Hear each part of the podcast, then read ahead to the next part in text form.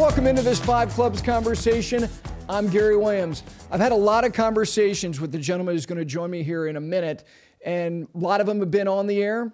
More of them have been just us walking and playing golf. This is somebody who played college golf, has written about the game for decades, and is somebody who came into my life and my career at a time where I didn't know I needed him, but I really did. And I value the friendship immeasurably, uh, but really appreciate all the time I get to talk about the game of golf with him. That is Jaime Diaz of Golf Channel. Our conversation is coming up next.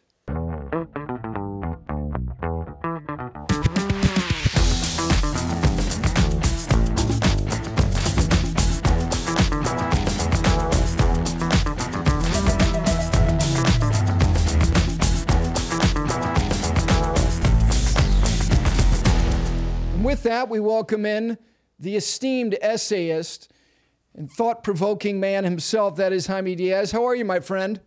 I'm great, Gary. Good to see you. Beautiful sweater. Thank you. Um, listen, I-, I mentioned in the open that you were a college golfer. Not many people probably know that. I know that there was, you know, was a modest level of college golf, but still less than modest. Well, still modest.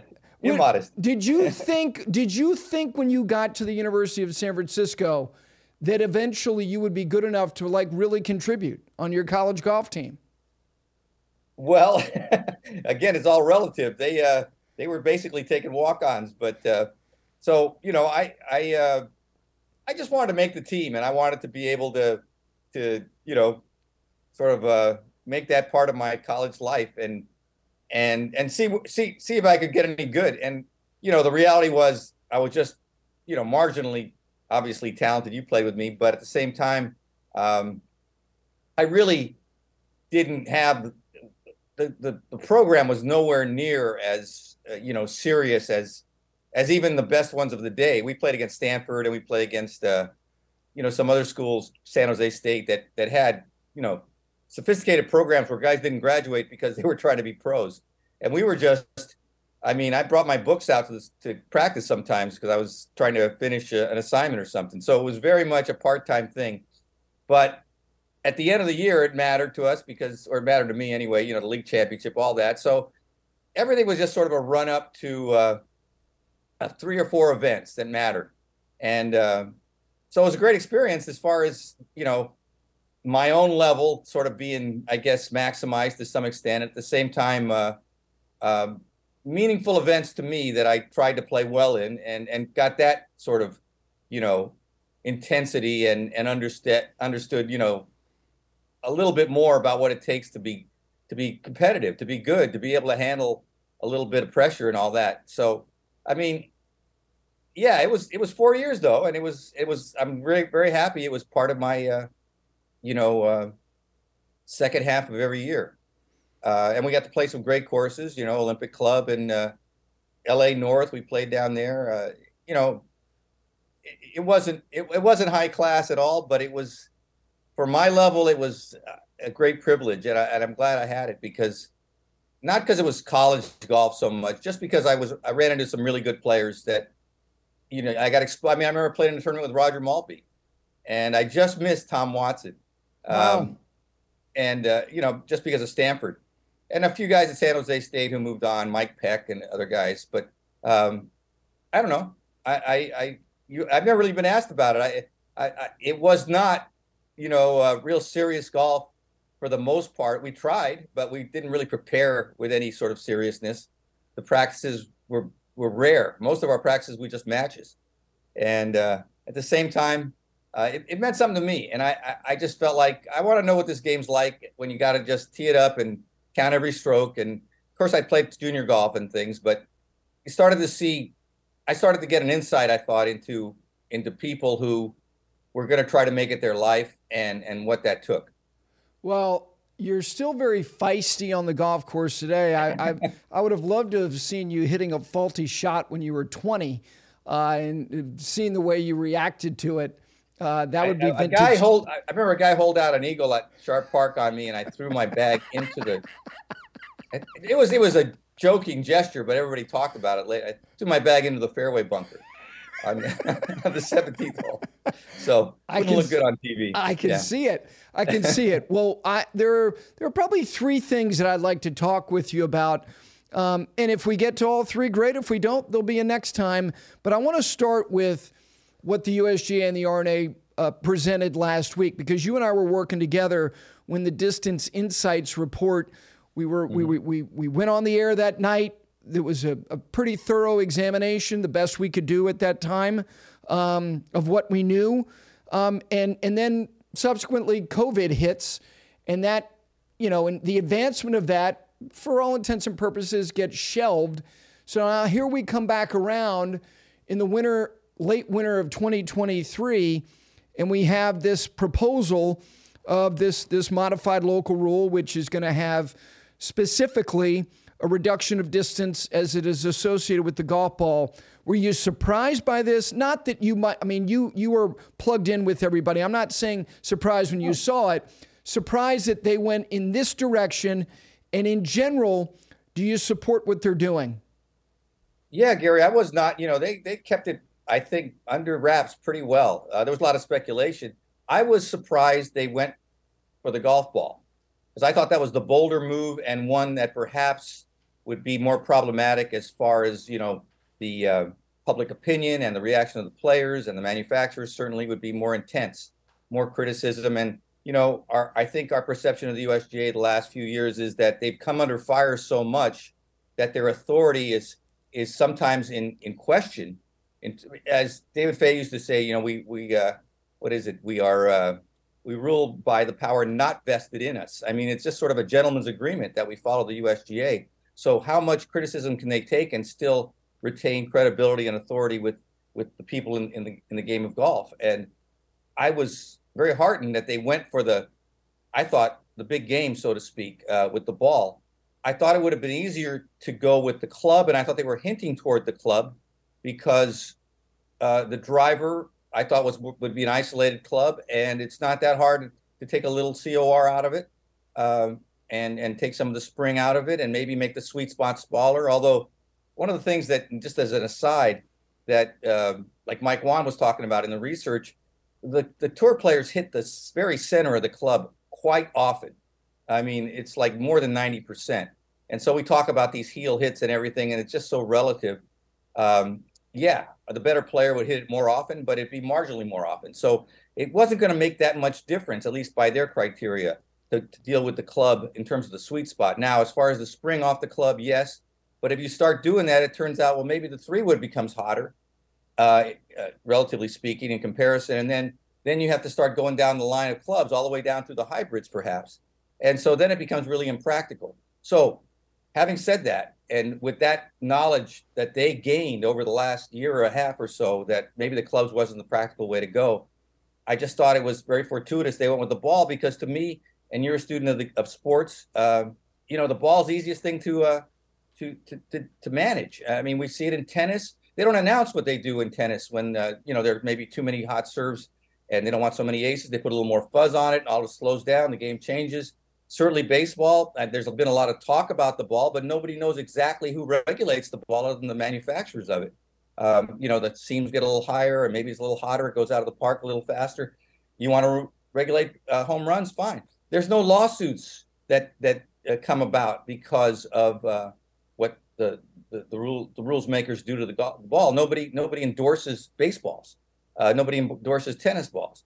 Golf has that intangible, not intangible, but that that extra um, condition where the players are involved in terms of the money as, and the manufacturers who pay them. And so that has been the pressure point for the golf ball. But they're going to take it on. And uh, I think, you know, the Distance Insights project created this sort of uh, give and take for a couple of years, and COVID elongated it. That I think really helps um, the credibility of the USGA in my mind long term. Right now, they're taking some shots, but I think as people get more um, educated and uh, sort of uh, familiar with the process, they're going to say, "Hey, they talked to everybody, and they made their decision, trying to please probably no one, but maybe everyone a little bit, which is maybe the best solution. Uh, but this really goes back to Jack Nicklaus and others before him. But Jack, he was on this thing exactly as it is, you know, uh, probably uh, 40 years ago. Yeah. So and certainly 30 years ago. Uh, not that Jack is, you know, all knowing, all, all, you know, uh, never, never to make a mistake, but I think he knows the game, and I think he, as an architect at the time, he was looking at what what were happening to golf courses, especially championship golf courses. So I, I was very happy about it, and you know, it's going to be a, I guess, a war now, a war of words, but I'm glad that the USGA is just doing what they think is best for the game, as they always try to do. I don't see anybody can see an agenda in any of this other than that. Everybody else has got an agenda. Doesn't mean that they're, you know, in some way, you know, tainted. It just means that the USGA is the most, in my opinion, objective source for all this. And to say that they don't know what they've been doing or haven't done the research, eh, to me, doesn't hold water. No, I think that I, I think that that refrain is lazy. Um, and obviously ill-informed to suggest that they're that they have not done their research. They're experts at what they do. They devote every waking moment to to the regulations, the advancement, and the governance of the game. It's what they do. It's not. It's not a. It's. I'm sure at times not very rewarding because there's so much pushback on everything. Um, but let me let me ask you. You know, it this way as far as that side of it, the mm-hmm. manufacturer side of it, the elite players side of it, um, the idea of bifurcation. What do you think of the people who oppose this? What has the most merit? Um, that's a good point. You know, I, I don't think the bifurcation uh, claim has the most merit. Just to dismiss that one because, in my mind anyway, because uh, that's been the most commonly uh, held objection. Okay, it's the model local rule, which is still part of, and this is just technical and semantics, but to me, it's still kind of important. It's still part of the rules of golf. You're not fragmenting the world, rules of golf to make this happen. You're using something that's already within the rules of golf. It's the it's the model local rule. The other part of it, it that can be applied by anyone, by any group. Uh, I mean, Martin Slumbers was talking about club golf using this model local rule. If you have some really what they consider to be really elite players who want to play by this, anyone can play these new balls. Yes. You know, you know, you can. You, there's nothing keeping you from do it. You don't have to bifurcate, quote unquote. If you're a, a six handicap and wants to play with you know the, the PGA Tour players are playing by in a model local rule. You can do that. So I just think it just kind of throws uh, bifurcation out. But as far as the best objection, um, I guess it is. I wouldn't say it's scoring because scoring hasn't really moved that much because there's so many other ways of changing scoring, whether it's growing rough or changing pin positions, hole positions, or green speeds or firmness. There's just a million ways to make a golf course hard, uh, regardless of how long it is. Um, I gosh, that's a good question, Gary. You know, I, I'm trying to look at it from the player's point of view. I don't think getting accustomed to a new ball after playing, uh, you know, others uh, for so long holds a lot of water. I mean, going back, I'm, I'm sort of doing process of elimination sure. here, but and maybe you can suggest the one that you think, and then we can discuss it. Because, but you know, I remember when, even as a kid, I we somebody bring back a a, a British ball back from. Uh, you know, a, a visit to uh, to Scotland or something, and we and they bring a dozen ball. we all play them. Not we're just kids, obviously. Sure. But but the same thing applied to the tour players who went over to play in the Open Championship. They maybe accustomed themselves for a couple of days to the little ball, and, and actually, you know, enjoy the extra distance, and maybe the the more forgive more forgiveness that it that it had off of a, a miss, and everything was fine. There was nobody going, "Oh, I can't play this ball; it's impossible." Obviously the the American ball was harder to play because it was it was less forgiving, didn't go as far. Uh, but those adjustments were made quite easily, so I don't see that aspect either. Um, but tell me, because I yeah. my mind a little bit. I'm yeah. not having uh, an easy time kind of finding the the best objection. Here's here's where I think, you know, I would say I I'm I'm I have some empathy for this part of it, the financial component. So these these ball manufacturers they all have these, these economies of scale. They, they, they, they, they get their ball right, they produce it, uh, they can market it and sell it in mass, and they're very effective at that. And that's great. And now you're going to have this finite subset of players that are going to require this ball. So there's going to be cost associated with that. Um, and you can't, and I'm with you that there will be there's going to be enough people who are going to want to play this, one out of immediate curiosity, but also about the idea of ascending themselves, whether it be elite juniors to the college game and whatever. More than just the top professionals will play this ball, but it's not the type of marketing opportunity that exists with the current balls that, that we know that we want to play, that the players play. So there is cost in that.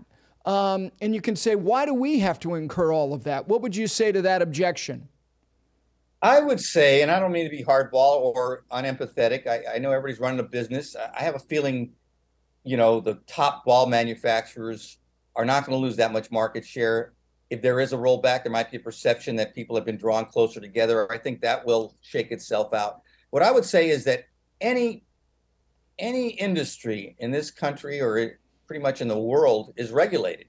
There's government regulation. There's there's an overseer somewhere, and that overseer makes decisions, and that this, those decisions have overhead and have an effect, and that's the cost of doing business. I mean, you can sue certainly to try to uh, you know change the regulation, but in general, you have to you have to conform to those regulations, and that's what businesses do, and that's what R and D departments do. And just because there's a lot of geniuses I know over at the ball companies and and, and at the club companies aerospace, you know, sophisticated type people, uh, NASA trained, who knows? Uh, and their work is really valuable and and and should be, you know, really uh, really, uh, you know, something that everybody's proud of. But it doesn't mean that it's irreversible. And people start over and do new things based on the regulations.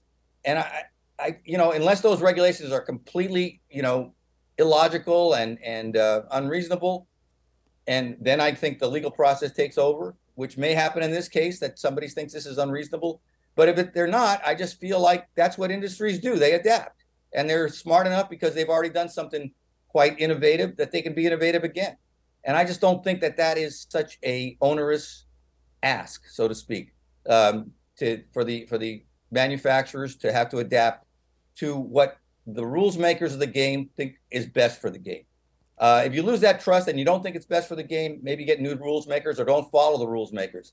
But as long as the USGA and the R&A have credibility and, and authority, I think that you know they just should be followed. And if there's a cost involved, uh, unless it's something you know just uh, earth shaking, that it doesn't have to be shared. It just uh, those businesses will will will find their way again uh, to to be profitable and, and to and to make things work. I, I think that, you know, look, the, the, idea of them incurring a cost, I'm with you. I don't think market share is going to be lost. I, I don't. I, I, do think that, you know, they have to come up with an effective way uh, to, to make an adjustment to, you know, the, the mass production of a ball that can be then used by the overwhelming majority of, of, of, of a sport that is participatory. And so, you know, that's something that they're going to have to deal with. But I will and, say and this. Let me just, yeah. Let me interrupt real quick. I mean, I, I don't think most players, most ball, the most balls bought are the ones, uh, you know, the, the highest. Correct. Uh, you know, highest priced balls. Uh, they, you know, there's a lot of Top-Flites and pinnacles and all those other things we talk about out there. And uh, obviously, those balls have gotten better too.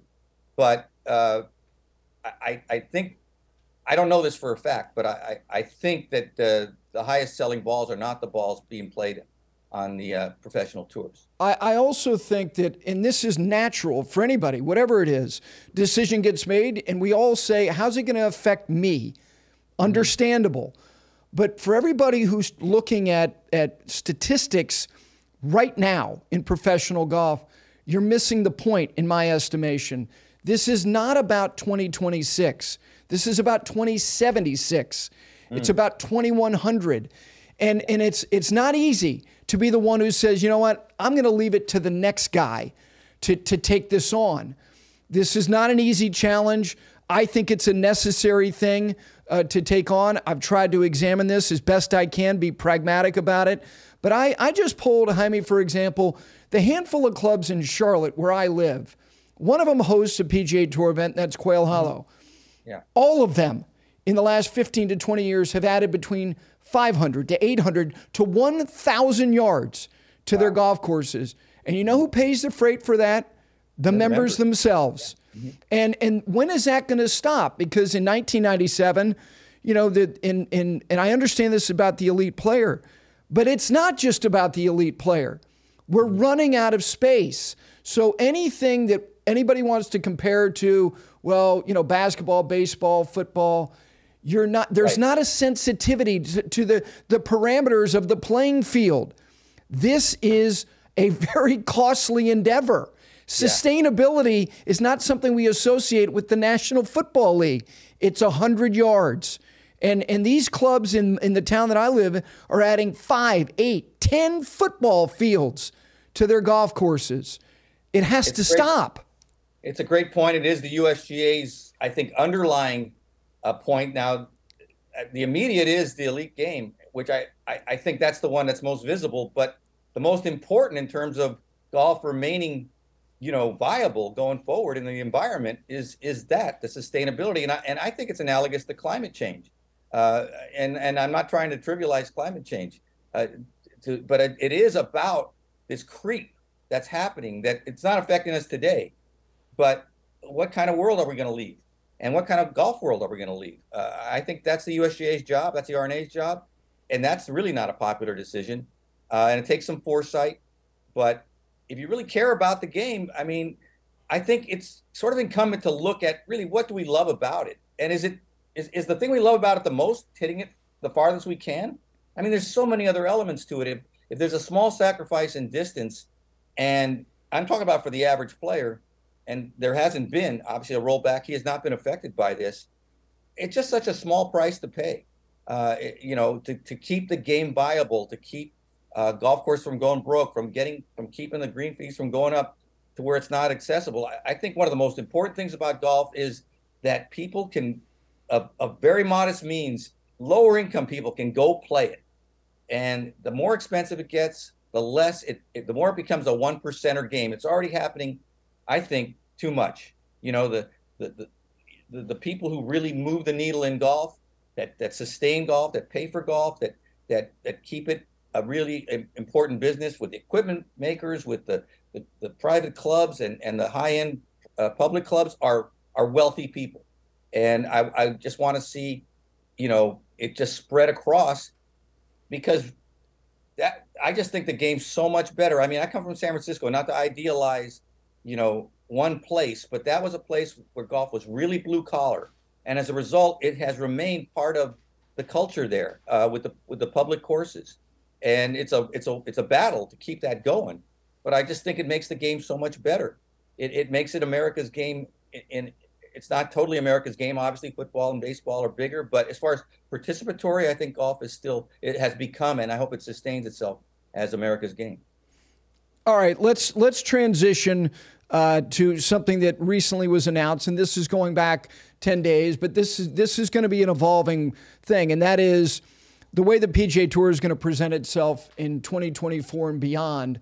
Um, what was your initial reaction to this to this designated series, which mm-hmm. is going to be essentially kind of what they've done this year, kind of on the fly, but in a in a in a more modest size fields with no cuts.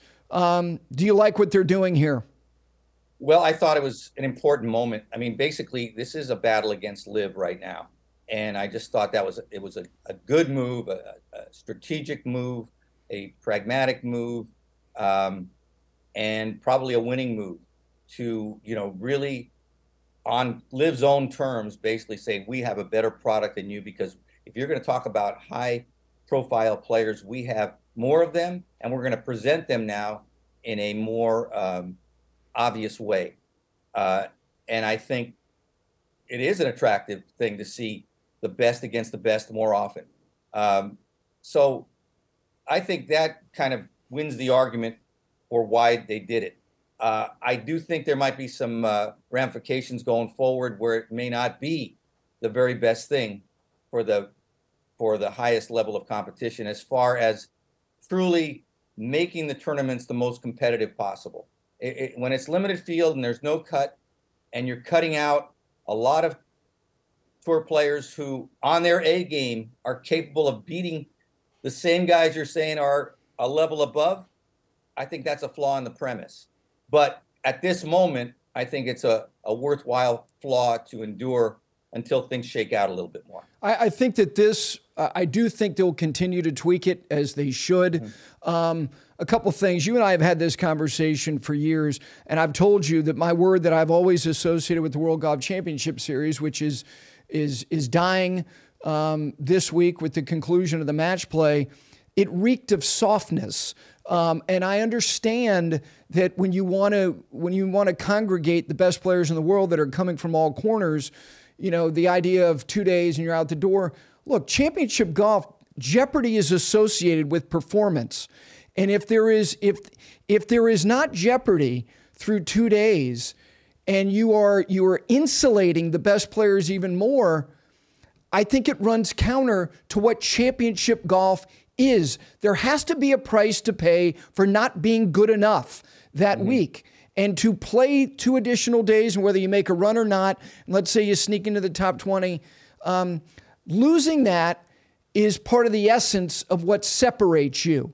And that's what separates you from LIV, which is one less round and no mm-hmm. cuts.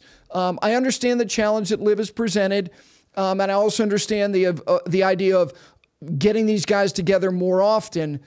But why not a hundred and a cut? And not to mention the ramifications on concessions. You have a smaller field starting at the, the beginning of the week. Like, yeah, you got well, you got one wave. You don't have two mm-hmm. waves. You're not. I mean, I, I think there are things, and you can say, oh, "Well, stop worrying. You're, you don't care about concessions." Well, to some degree, yes, I do. Yes, I do. These are businesses that, that these people are trying to run. But why not 100 and cut to the low 55 or the low 50? Why not? No, I, you know, I, I, one of the things that's come out of this is how much it turns out the best, very best players thought about the cut all the time when they were playing. It was important. It, it changed the way they played on Thursday and Friday. They wanted to stay in it. I mean, this is from Jack Nicklaus on down. I mean, and, and some people, you know, I, I consider Tiger's closing record on after third round leads uh, to be his greatest record, but some consider the consecutive cut record. And, and Byron Nelson had it too. Making cuts is a you know not just a skill but it's it's a uh, it's an accomplishment uh, it says something about how good you are that you can con- control you know your score while not just shooting it at pins you know at, at playing percentages at, at playing within yourself at a time when obviously you'd love to shoot as low as you could and get ahead of the field but you've got to guard against the big number and that's that's tournament golf. Uh, it's it's not match play. It's it's medal play. And so, I just feel like Padraig Harrington recently talked about God.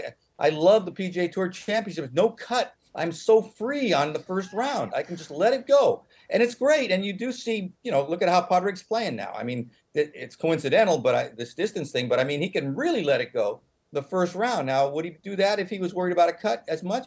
Probably not. Does that mean the product's not as exciting? I wouldn't say so. I think if you if you understand what these guys are actually accomplishing and how you have to stay controlled within yourself, there's there's just greater admiration for pulling it all off. That's kind of nuanced because I think you know distance. Let's face it, and I don't mean to digress, but distance itself is a an attractive you know uh, uh, aspect of the game. Sure.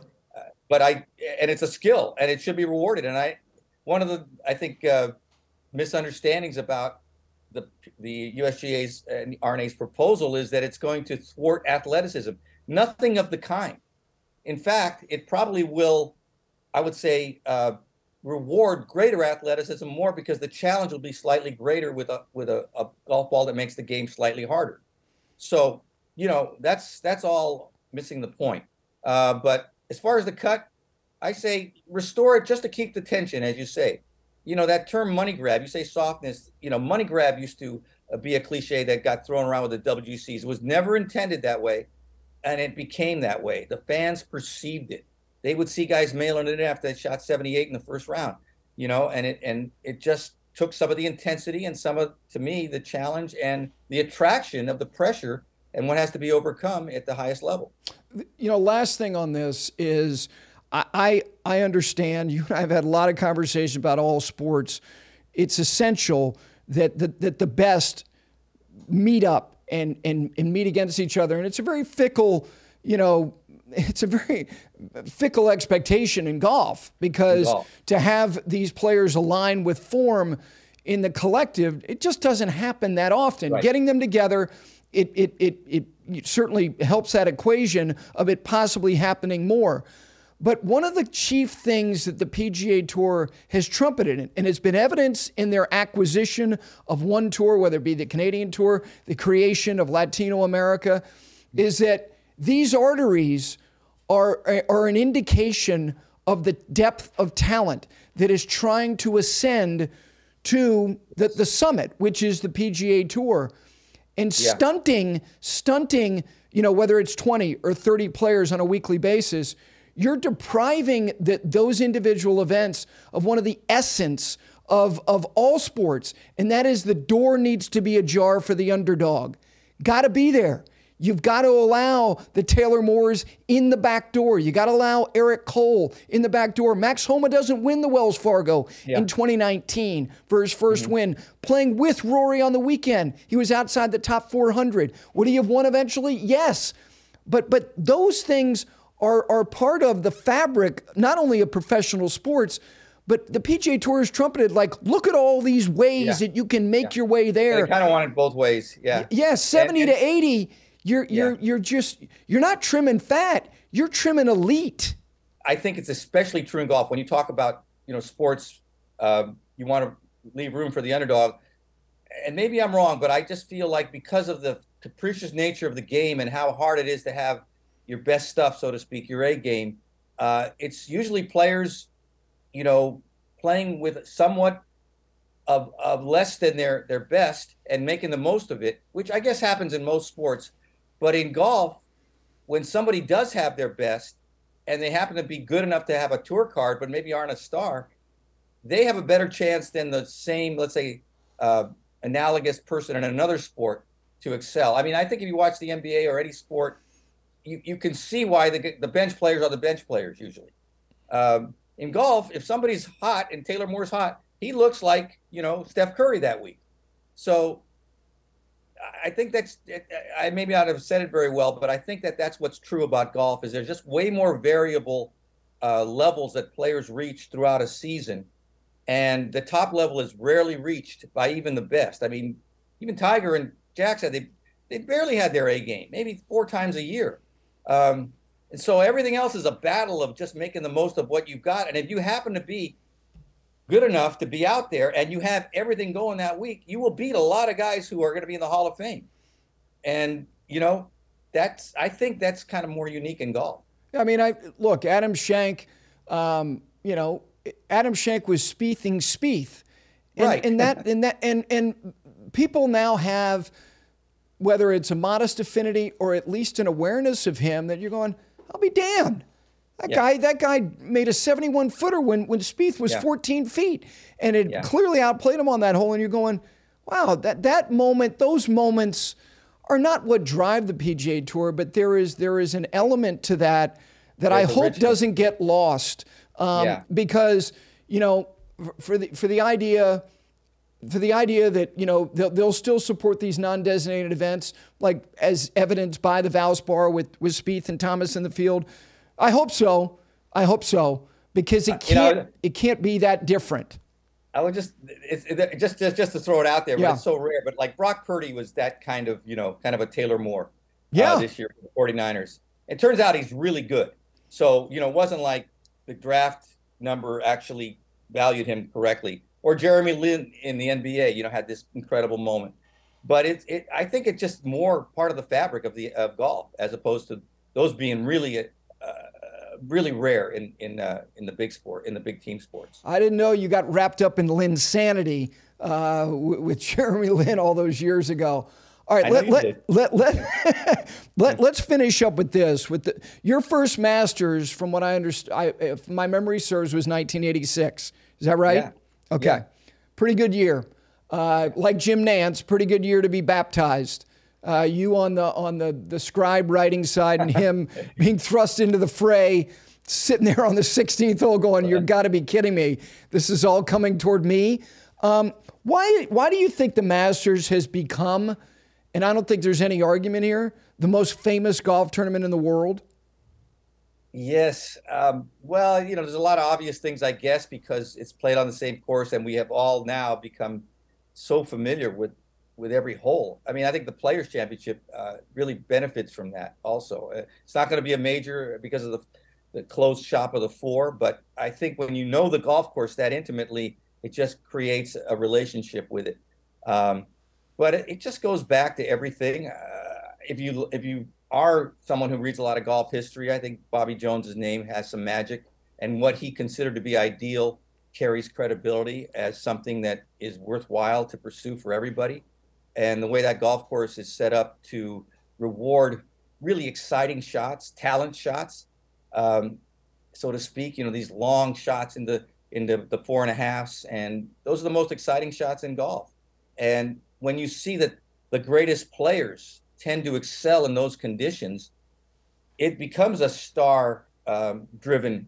You know, without being a designated event or a limited field, it becomes sort of star driven. The, the somehow the Masters has found the way to, um, I guess, create the most favorable favorable conditions for the most talented players. Has created a winners list that is really impressive and makes you feel like this is the tournament I want to see because the chances are my favorite player or the best player in the game is going to win it. And that's really hard to say from the U.S. Open and the Open Championship on down. Uh, now it's a smaller field, and you could say, uh, in, a, relatively speaking, it's a limited field. But I think it's more about the style of play and the golf course.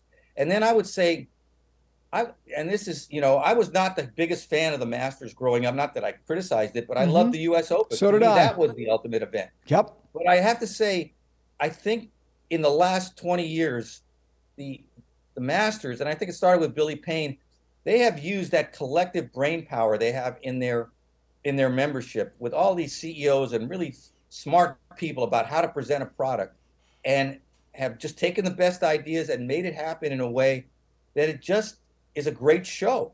And I still love the US Open. And I think if I had if I could have won, you know, I could win one championship, it'd be the US Open. But as a show, as a presentation, as a stage, and for the the regular golf fan and the casual uh, golf fan and just a general sports fan, it's the best show, and I think that's why it's the most famous. You know, you, you mentioned the, the, these people, and I, I think that I think that Billy Payne was was you know absolutely a shift. You know, I, I think of the chairmans of the club in my lifetime. Um, and I think about them, you know, affectionately because they seem like, but they were, they they were not necessarily, and I mean this respectfully, sure. not necessarily in their prime when it came to whatever business it was that they ran. Mm-hmm. Um, whereas Billy Payne had just executed something um, that not only gave him public cachet, and I'm talking about the 96 Olympics in Atlanta, but th- this is somebody who had a, a tremendous amount of acumen as we looked at what was happening with digital distribution mm-hmm. and, and the way that you present things now in sports. Um, so he ushered in an era that was kind of next level as far as how do we present this product globally while not not taking away that particular experience of those people on the ground. You're still not coming on the air at eight o'clock in the morning television. No, yeah. but we're going to have the damnedest, swiftest, slickest digital product anybody's ever seen. There's no glitches. There's no there's no clumsiness to it. It's brilliant. But yeah. then, but they, Jaime, the other thing is, is that whether it's the viewing experience or the on-site experience, and I don't, I don't mean that these other tournaments have sold out. They're huge. It comes on at eight o'clock in the morning. You watch every shot, and that's great. But there's something particular about this event that remains true today. When you're on the property, you're not going to sit there and stay on your phone and take pictures of people standing five feet from you. It's a time capsule. It's something that has been lost with virtually every other sporting experience that I've had in my lifetime. They're not going to give it away. And yeah. there's incredible value in that. Don't you agree? I do. It's every great exclusive quality product in the world has an exclusivity to it.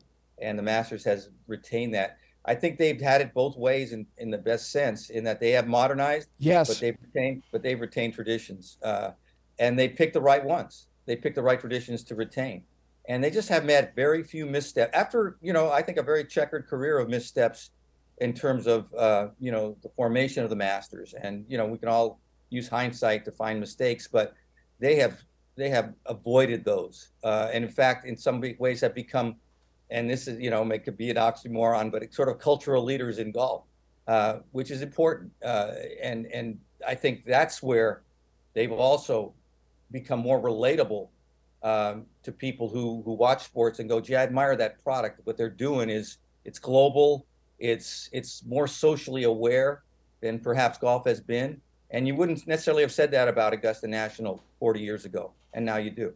No, you're right, and it's I, I always thought that the Masters felt like, you know, global golf renewal. Uh, that that you know, in most parts of the United States, you were coming out of the thaw. Uh, you were not only thinking about golf, you were actually maybe playing. So they had that inherent advantage in terms of where they fall on the calendar. But with the addition of these these these amateur events that provide an invitation, whether it be Latin America or, or the Asia Pacific Amateur Championship. And then you also, now you have kids on the property on a Sunday, you have women there competing on a Saturday.